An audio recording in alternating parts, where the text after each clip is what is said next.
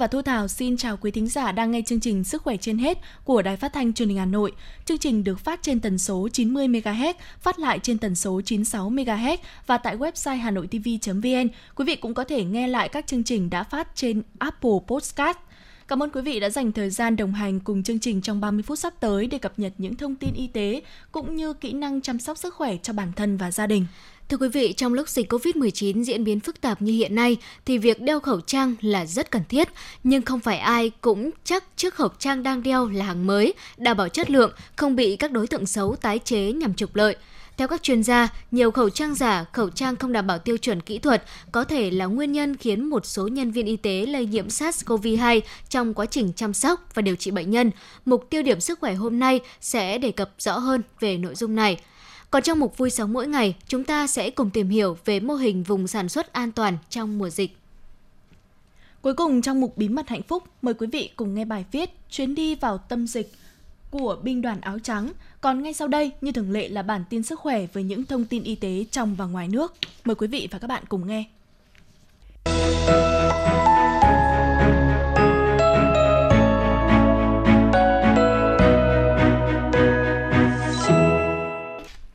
Quý vị và các bạn, thành phố Hà Nội sử dụng đồng thời hai phương pháp xét nghiệm bằng kỹ thuật real-time PCR và phương pháp xét nghiệm nhanh để xác định nhiễm SARS-CoV-2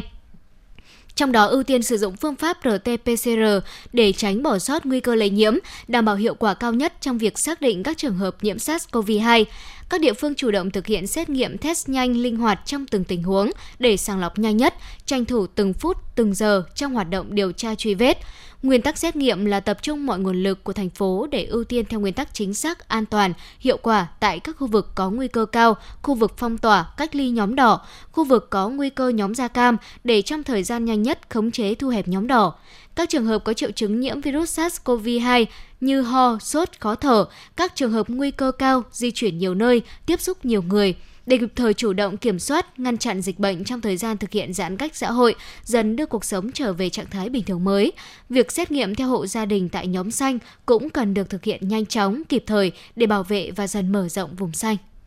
Tại Việt Nam chúng ta, kết quả nghiên cứu tiền lâm sàng thuốc điều trị COVID-19 Vipdervi đã chứng minh tính an toàn và khả năng ức chế phát triển của SARS-CoV-2. Thuốc Vipdervi sản phẩm đã được đánh giá độc lập tại Đại học Y Hà Nội, Viện Kiểm nghiệm Thuốc Trung ương và Viện Vệ sinh Dịch tễ Trung ương về độc tính, khả năng ức chế virus H5N1 và ức chế virus SARS-CoV-2. Kết quả thử nghiệm trên mẫu bệnh phẩm của bệnh nhân mắc COVID-19 cho thấy, thuốc y học cổ truyền Vipdovi an toàn và có tác dụng ức chế sự tăng sinh của SARS-CoV-2.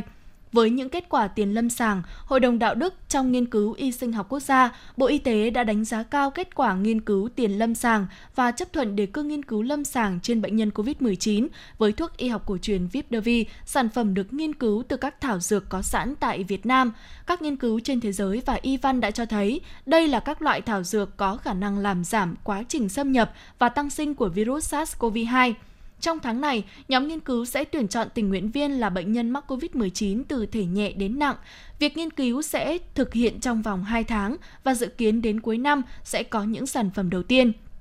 Cùng với thuốc y học cổ truyền Vipdavi, Viện Hàn Lâm Khoa học và Công nghệ Việt Nam cũng đang nghiên cứu phương pháp rút ngắn quy trình tổng hợp dược chất Favipiravir tiến tới tự chủ nguồn nguyên liệu thuốc điều trị COVID-19, chỉ qua 3 bước phản ứng từ nguyên liệu sẵn có với giá thành rẻ thay vì 7 đến 8 bước phản ứng theo các công bố nghiên cứu trên thế giới. Nhờ vậy, giá thành sản phẩm thấp hơn trong khi vẫn đảm bảo các tiêu chuẩn dược dụng của nguyên liệu dùng làm thuốc điều trị COVID-19. Bộ Y tế vừa có văn bản gửi Ủy ban nhân dân thành phố Hồ Chí Minh về việc mua nhập khẩu vaccine phòng COVID-19 của thành phố Hồ Chí Minh. Tiếp nhận văn bản nói trên của Bộ Y tế, thành phố Hồ Chí Minh đã có công văn phản hồi khẳng định Ủy ban nhân dân thành phố Hồ Chí Minh đã phát hành thư giới thiệu cho công ty trách nhiệm hữu hạn một thành viên dược Sài Gòn. Cho đến thời điểm hiện tại, công ty Safaco đang chờ đại diện Moderna, công ty trách nhiệm hữu hạn Juling Pharma chuyển dự thảo hợp đồng để mua 5 triệu liều vaccine. Nếu hợp đồng được ký kết, lịch giao vaccine dự kiến vào quý 4 năm 2021 hoặc quý 1 năm 2022. Trước mắt, đại diện đàm phán của thành phố Hồ Chí Minh đang tiếp tục thương lượng và yêu cầu Moderna đảm bảo số lượng cung ứng tối thiểu 2 triệu liều trong tháng 10 năm 2021. Cùng với đó, đại diện đàm phán của thành phố Hồ Chí Minh sẽ tiếp tục thương thảo để mua ít nhất 10 triệu liều vaccine mũi tăng cường và giao trong đầu quý 2 năm 2022. Vì mũi thứ hai này rất quan trọng và hiện nay các nước đã đặt hàng nhiều. Trích công văn gửi Bộ Y tế của Ủy ban nhân dân thành phố Hồ Chí Minh. Đồng thời để đảm bảo việc tiếp cận vaccine và tăng khả năng huy động nguồn lực của xã hội, Ủy ban nhân dân thành phố Hồ Chí Minh kiến nghị Bộ Y tế về phương án hợp tác công tư, cần có chủ trương chính thức cho phép thực hiện hợp tác công tư, tổ chức thu phí tiêm vaccine theo cơ chế mua 5 liều vaccine sẽ tặng xã hội một liều. Hiện Bộ Y tế chưa có hướng dẫn cụ thể về việc thực hiện tổ chức tiêm cho các đối tượng có nhu cầu và tự chi trả chi phí tiêm chủng. Ủy ban nhân dân thành phố Hồ Chí Minh cũng kiến nghị Bộ Y tế sớm ban hành quy định cụ thể giá dịch vụ tiêm chủng. Bộ Y tế có thể tổng hợp nhu cầu vaccine Moderna của các địa phương khác nhằm tăng số lượng đặt hàng vaccine gồm 5 triệu liều chính và 10 triệu liều tăng cường để thúc đẩy giao hàng sớm và có thể giảm giá mua vaccine. Bệnh viện Đa khoa khu vực Bắc Quang, Hà Giang vừa tiếp nhận bệnh nhi 6 tuổi trú tại huyện Quang Bình trong tình trạng đau khỉu tay phải, tê ngón tay, vận động hạn chế. Bệnh nhi bị cứng khớp, hạn chế vận động sau bó thuốc nam. Bệnh nhi dụng toàn bộ xương bàn tay sau 25 ngày đắp thuốc nam, trị rắn cắn tại nhà, phải nhập viện chỉnh xương gãy tay sau 20 ngày đặt niềm tin vào thuốc nam. Trước đó, bệnh nhi bị ngã, gia đình có đưa đi khám và được tư vấn điều trị. Tuy nhiên, thay vì bó bột, cố định xương hồi phục, gia đình đưa bệnh nhi đến nhà thầy lang bó lá thuốc nam. Sau khoảng 2 tháng bó lá thuốc nam, tay bệnh nhi vẫn bị đau nhức nhiều. Lo ngại hơn là tay phải bệnh nhi bị vận động hạn chế, không thể gấp, duỗi bình thường được. Bệnh nhi được gia đình đưa vào bệnh viện khám lại. Qua thăm khám và chụp x-quang, các bác sĩ kết luận cẳng tay trái bị cứng khớp, hạn chế vận động khuỷu tay phải. Sau một tuần điều trị tại khoa phục hồi chức năng của bệnh viện, khuỷu tay phải của bệnh nhi đã có thể gấp duỗi, các ngón tay không còn tình trạng tê bì. Theo các bác sĩ, trẻ nhỏ thường hiếu động, thích nô đùa, leo trèo, chạy nhảy và chưa có ý thức an toàn khi vui chơi. Vì vậy, nguy cơ chấn thương xương khớp là rất lớn. Việc điều trị chấn thương ở trẻ nhỏ không đúng chuyên môn sẽ dẫn đến những biến chứng muộn đáng tiếc như giới hạn vận động khớp, lệch trục, cứng khớp. Các bác sĩ đưa ra lời khuyên khi bị gãy xương, chật khớp hay bong gân, người bệnh cần đến bệnh viện để được khám, chụp chiếu xác định tình trạng chấn thương và được điều trị đúng cách, tránh ở nhà bó lá thuốc hoặc làm các biện pháp khác sẽ gây những biến chứng để lại hậu quả khó lường, tiền mất, tật mang.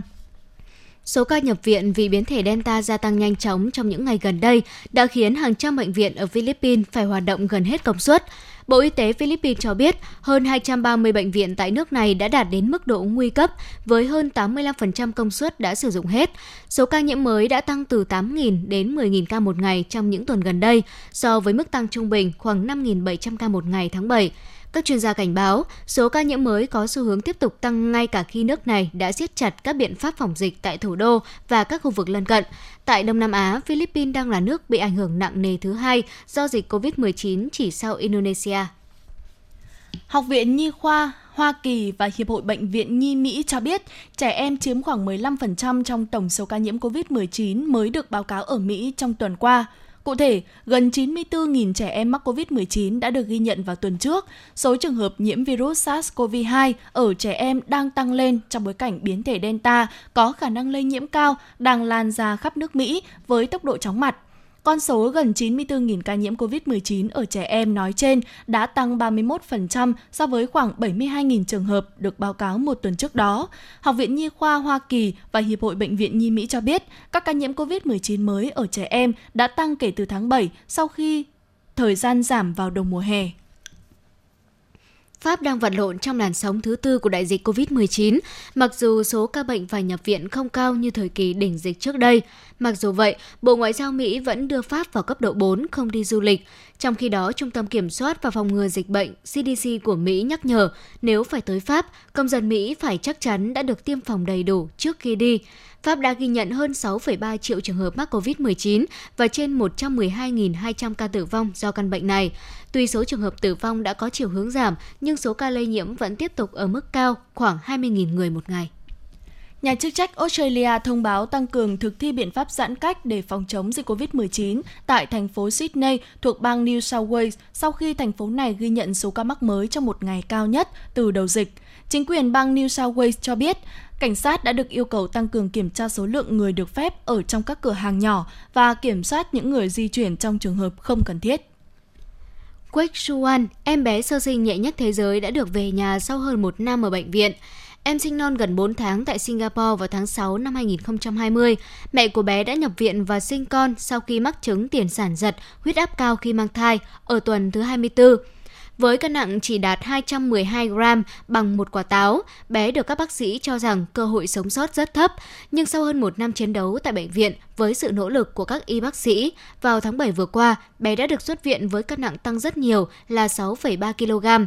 Các bác sĩ cho biết bé Jushan đã phải trải qua 13 tháng trong phòng chăm sóc đặc biệt dành cho trẻ sơ sinh của bệnh viện và phải dựa vào nhiều phương pháp điều trị và máy móc để tồn tại nhưng khi về nhà, bé năng động, vui vẻ và phản ứng nhanh trong suốt thời gian ở nhà, theo thông báo từ bệnh viện. Trước đó, một cơ quan thống kê do Đại học Iowa của Mỹ quản lý đã liệt kê trường hợp một em bé nặng 230 gram được sinh ra ở Đức vào năm 2016 là nhẹ nhất, trong khi kỷ lục Guinness thế giới hiện tại lại được nắm giữ bởi một em bé nặng 245 gram khi được sinh ra tại Mỹ vào năm 2018.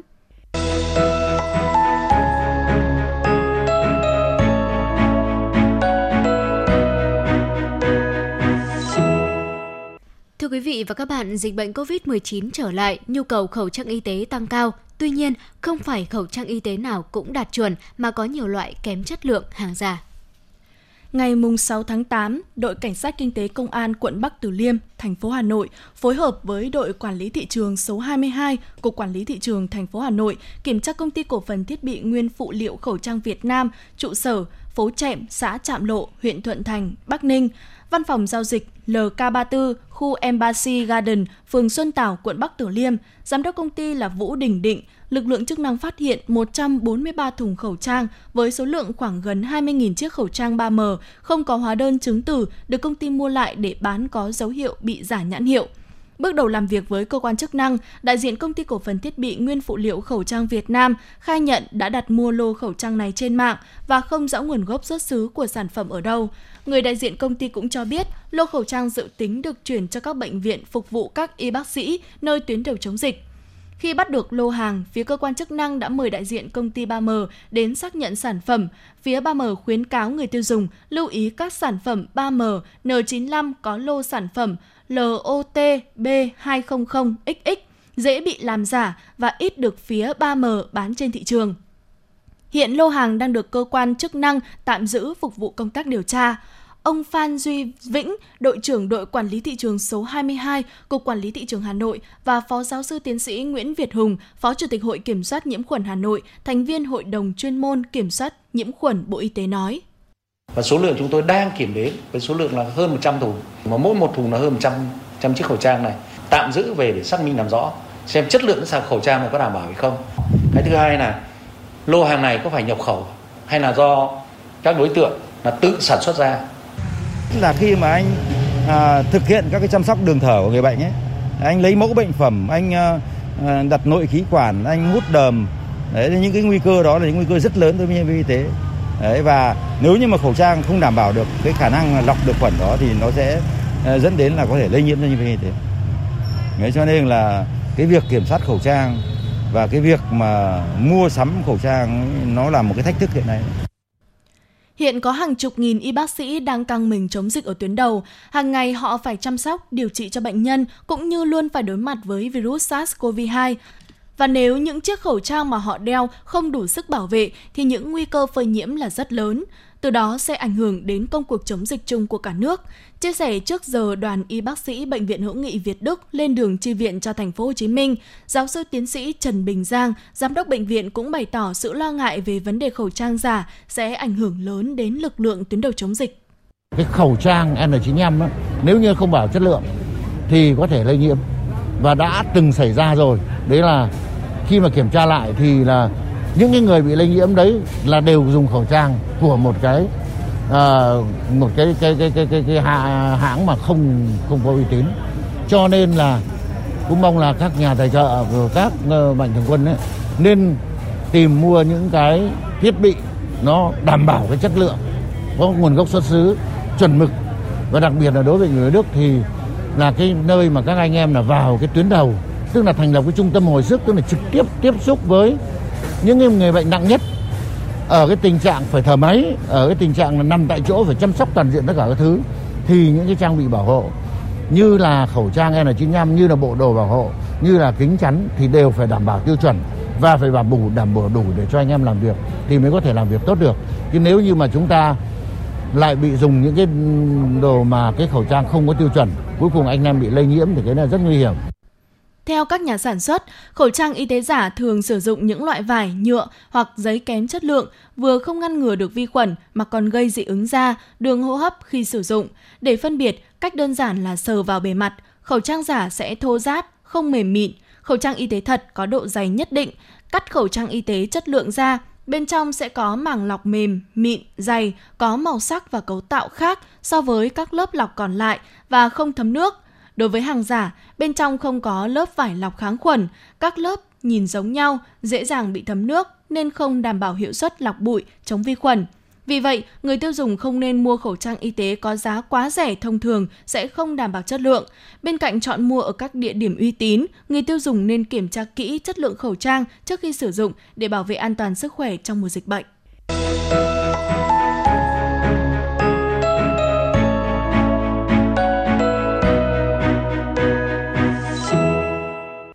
Thưa quý vị và các bạn, vùng xanh doanh nghiệp là vùng sản xuất an toàn, hiện được các cấp chính quyền phê duyệt cho phép sản xuất. Trong đó, người lao động đảm bảo an toàn, không có F0, F1, F2. Cách làm này đang được nhân rộng ở nhiều doanh nghiệp, nhà máy sản xuất, có tổ chức công đoàn trên địa bàn quận Hoàng Mai.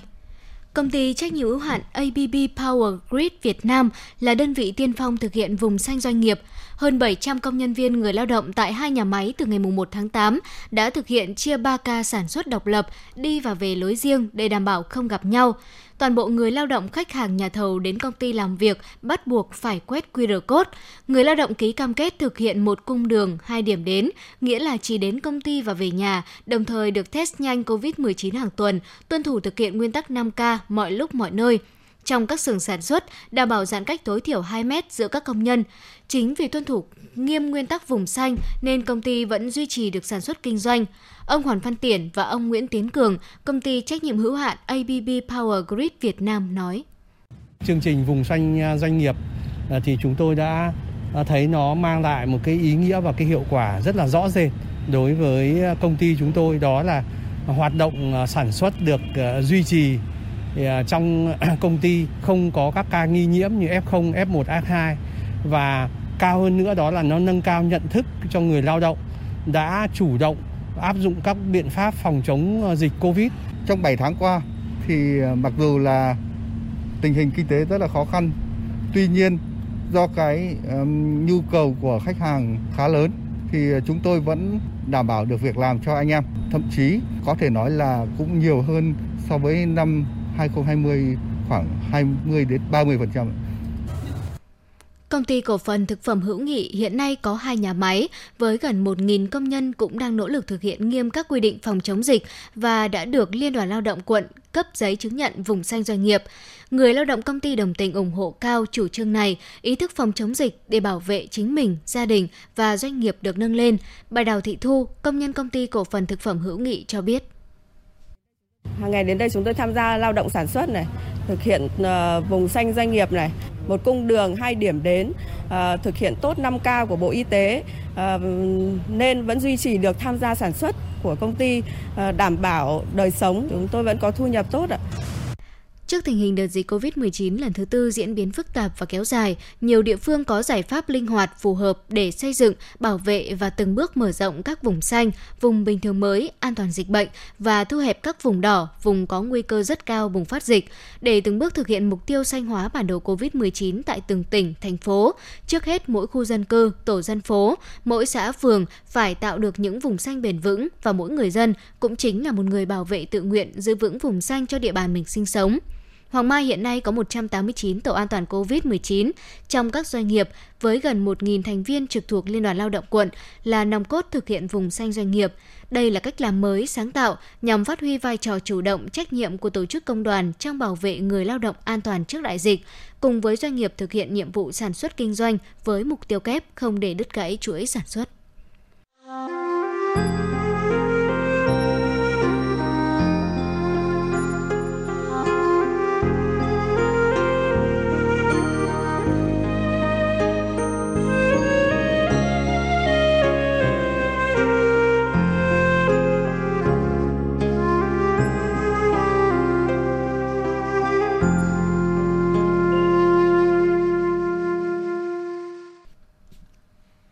Quý vị và các bạn, trước tình hình và diễn biến dịch phức tạp như hiện nay, ngành y tế tiếp tục hưởng ứng lời kêu gọi của Tổng Bí thư Nguyễn Phú Trọng và thực hiện chỉ đạo của Bộ Chính trị, Ban Bí thư, Quốc hội, Chủ tịch nước, Chính phủ, Thủ tướng Chính phủ. Thay mặt lãnh đạo Bộ Y tế, Bộ trưởng Bộ Y tế Nguyễn Thanh Long kêu gọi mỗi cá nhân, tập thể trong ngành y tế tiếp tục chung sức, đồng lòng với bản lĩnh kiến thức, y đức của người thầy thuốc, sẵn sàng tình nguyện lên đường tham gia hỗ trợ các địa phương để chống dịch. Những ngày qua, hình ảnh đoàn quân áo trắng lên đường chi viện cho miền Nam ruột thịt sẽ mãi mãi in đậm trong tâm trí của những người đã và đang gắn bó với nghề y và với tất cả chúng ta. Mục Bí mật hạnh phúc hôm nay mời quý vị nghe phóng sự Chuyến đi vào tâm dịch của binh đoàn áo trắng.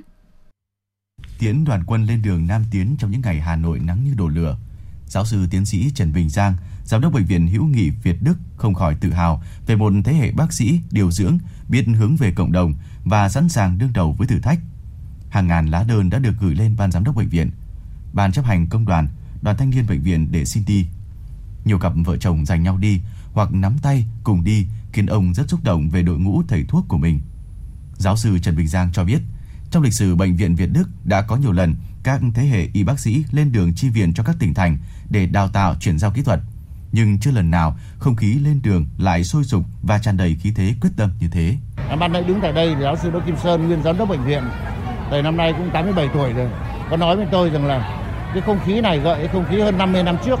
khi mà những cái à, thầy thuốc của bệnh viện hữu nghị Việt Đức đã được à, đưa tiễn để lên đường vào chiến trường miền Nam. Hoặc là thậm chí là trước đây à, thời kháng chiến chống Pháp thì bệnh viện cũng đã di tản lên trên Chiêm Hóa để thành lập bệnh viện đã chiến. Thì cũng nhiều lần chúng tôi đưa quân đi để mà giúp các địa phương trong các cái chiến dịch để mà à, đào tạo, chuyển giao kỹ thuật, vân vân nhưng mà chưa lần nào mà cái số lượng đưa đi nhiều như này và chưa lần nào cái tinh thần của cái đội ngũ thầy thuốc và nhân viên của tôi lại nhiệt tình như thế này tôi hết sức là xúc động nhưng đồng thời cũng hết sức là tự hào khi mà mình được lãnh đạo một cái tập thể mà đầy những con người nhiệt huyết những con người thực sự là những à, người thầy thuốc những người mà thực sự làm theo cái lời dạy của bác hồ lương y như từ mẫu tập huấn kỹ lưỡng, động viên tinh thần cho các cán bộ, bác sĩ, điều dưỡng yên tâm lên đường. Các bệnh viện cũng sẽ bố trí công việc phù hợp và chăm lo cho cả gia đình những người vào Nam. Tuy nhiên, trong lòng các lãnh đạo bệnh viện vẫn luôn chất chứa nhiều suy tư bởi dịch bệnh luôn diễn biến khó lường. Những khó khăn, thử thách sẽ không thể tránh khỏi. Các vị thuyền trưởng ấy lo cho các đồng nghiệp của mình như chính người thân trong gia đình. Phó giáo sư tiến sĩ Nguyễn Thanh Hà, giám đốc bệnh viện Hữu Nghị và giáo sư tiến sĩ Nguyễn Ngọc Thành, giám đốc bệnh viện E bày tỏ. Đợt này hoàn toàn khác. Thứ nhất là anh em đi, anh chị em đi rất xa từ miền từ Hà Nội vào tận thành phố Hồ Chí Minh. Cũng nhiều người cũng chưa bước chân đến, nhiều cái bỡ ngỡ. Chúng tôi cũng không thể hỗ trợ thường xuyên bên cạnh được. Thứ hai là tình hình dịch bệnh trong thành phố Hồ Chí Minh rất nặng, không biết đến bao giờ mới có thể kết thúc. À, thứ ba là đoàn chúng tôi đi lần này đông hơn nhiều thành ra là cũng không tránh khỏi lo lắng đây là nhiệm vụ. Ngày xưa thì ờ, ờ, khi đất nước còn giặc thì thanh niên lên đường thì bây giờ đất nước còn dịch thì nhân viên y tế chúng tôi phải lên đường. Hy vọng là đoàn công tác này sẽ hoàn thành nhiệm vụ. Ờ, tôi có nhấn nhấn mạnh đi nhấn mạnh lại với các em ấy là mình phải làm tốt cái việc phòng hộ của mình. Thì mình phải có sức khỏe có điều kiện để phòng hộ cho người khác. Chứ nếu mình không làm tốt công việc của mình trước ấy thì vô hình dung có khi lại lây nhiễm rồi sẽ phức tạp.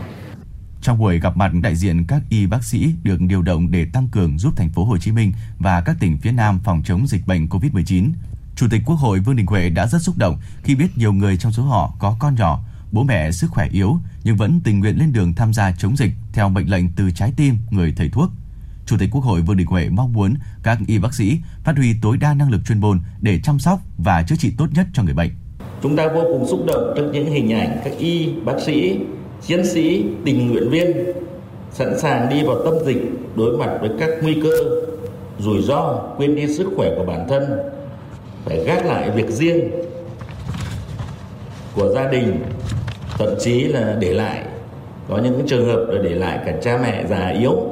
con nhỏ để xung phong đi vào những điểm nóng của đại dịch. Vào tâm dịch ngày đêm miệt mài làm nhiệm vụ trong bộ đồ bảo hộ ướt đẫm mồ hôi dốc hết sức lực thậm chí kiệt sức. Đó là những ví dụ sinh động điển hình của những lương y như từ mẫu hết lòng về sức khỏe tính mạng của nhân dân. Vì nhân dân phục vụ luôn đặt lợi ích quốc gia dân tộc lên trên hết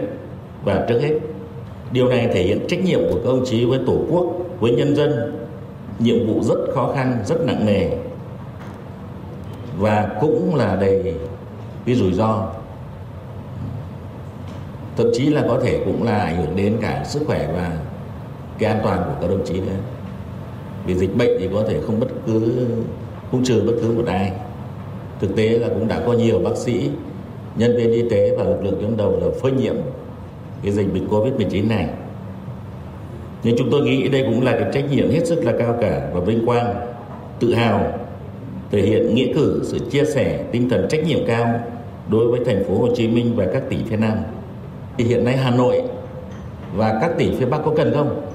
Có cấp bách không? Thì chúng ta có thể phải khẳng định là rất cần và rất cấp bách. Nhưng rõ ràng thành phố Hồ Chí Minh và các tỉnh phía Nam còn cần hơn và cấp bách hơn. Không phải thời chiến tranh, không một tiếng súng, tiếng bom. Thế nhưng tại Việt Nam cũng như trên thế giới đã có hàng triệu người tử vong hàng tỷ người điêu đứng vì con virus vô hình mang tên SARS-CoV-2. Đại dịch ấy sẽ chẳng thể được khống chế và đẩy lùi nếu thiếu đi sự đồng lòng của cả dân tộc và trước hết là sự dũng cảm dám đương đầu với hiểm nguy, gác lại hạnh phúc cá nhân của lực lượng tuyến đầu chống dịch. Dẫu rằng dịch bệnh đang hoành hành, họ vẫn ở đây, vẫn chiến đấu, vẫn yêu đời, yêu công việc của mình. Họ chính là những thiên thần giữa đời thường đang ngày đêm chiến đấu với dịch bệnh. Thì hiện giờ thì ông bà vẫn à, chăm sóc cho bé rất là tốt và hoàn toàn ủng hộ hai vợ chồng bên đường. Cho nên cũng là một cái hậu phương vững chắc để bọn em yên tâm. Thì đối với tình hình dịch rất là căng thẳng như thế này thì em biết đó là bác sĩ vào đấy là rất là cần thiết. Việc mà vào đấy để giúp đỡ cho mọi người ở trong miền Nam để cứu chữa những bệnh nhân nặng đấy là cực kỳ quan trọng khi nào hết dịch trở về con sẽ thắp hương bố sau mẹ nghỉ ngơi cho việc ngày mai mẹ nhé Mẹ và mọi người ở nhà nhớ giữ gìn sức khỏe nhé. Anh đi giữ chọn lời thề, bao giờ hết dịch anh về với em. Những lời nhắn gửi của người bác sĩ trong tâm dịch khiến bất cứ ai cũng không nén được cảm xúc yêu thương và trân trọng những chiến sĩ áo trắng. Trong chiến tranh vệ quốc, người Việt Nam sẵn sàng xẻ dọc Trường Sơn đi cứu nước mà lòng phơi phới dậy tương lai. Còn vào lúc đại dịch xảy ra, những chiến binh quả cảm cũng gác lại việc riêng, sẵn sàng xông vào tâm dịch đương đầu với hiểm nguy để bảo vệ bình yên cho nhân dân. Tất cả vì tình yêu thương đồng bào, tình yêu đất nước, vì họ mang trong mình sứ mệnh cao cả của người thầy thuốc. Dịch bệnh còn có thể kéo dài và chắc chắn tình người nhân lên nghĩa cử cao đẹp vẫn mãi lan tỏa. Và cứ thế, những trái tim Việt Nam sẽ sát cánh bên nhau, cùng nắm tay vượt qua đại dịch một cách kiên cường và đầy nhân văn. Nhẹ nhàng bên anh, chát chiêu dù ngày tháng trôi nhanh, biết chăng giọt nước mắt long lanh khi sự sống mong manh. Niềm tin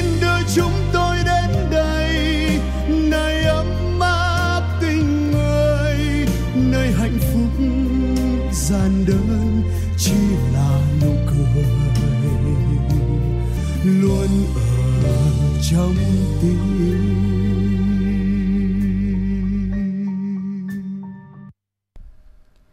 Quý thính giả thân mến, đến đây thời lượng của chương trình Sức khỏe trên hết xin được khép lại. Mọi câu hỏi cũng như bài viết quý vị có thể gửi về hòm thư sức khỏe trên hết hà nội a gmail.com. Chương trình do biên tập viên Hoa Mai, MC Thủy Linh Thu Thảo và kỹ thuật viên Bích Hoa thực hiện. Bây giờ mời quý vị đến với các chương trình hấp dẫn khác của Đài Phát thanh Truyền hình Hà Nội.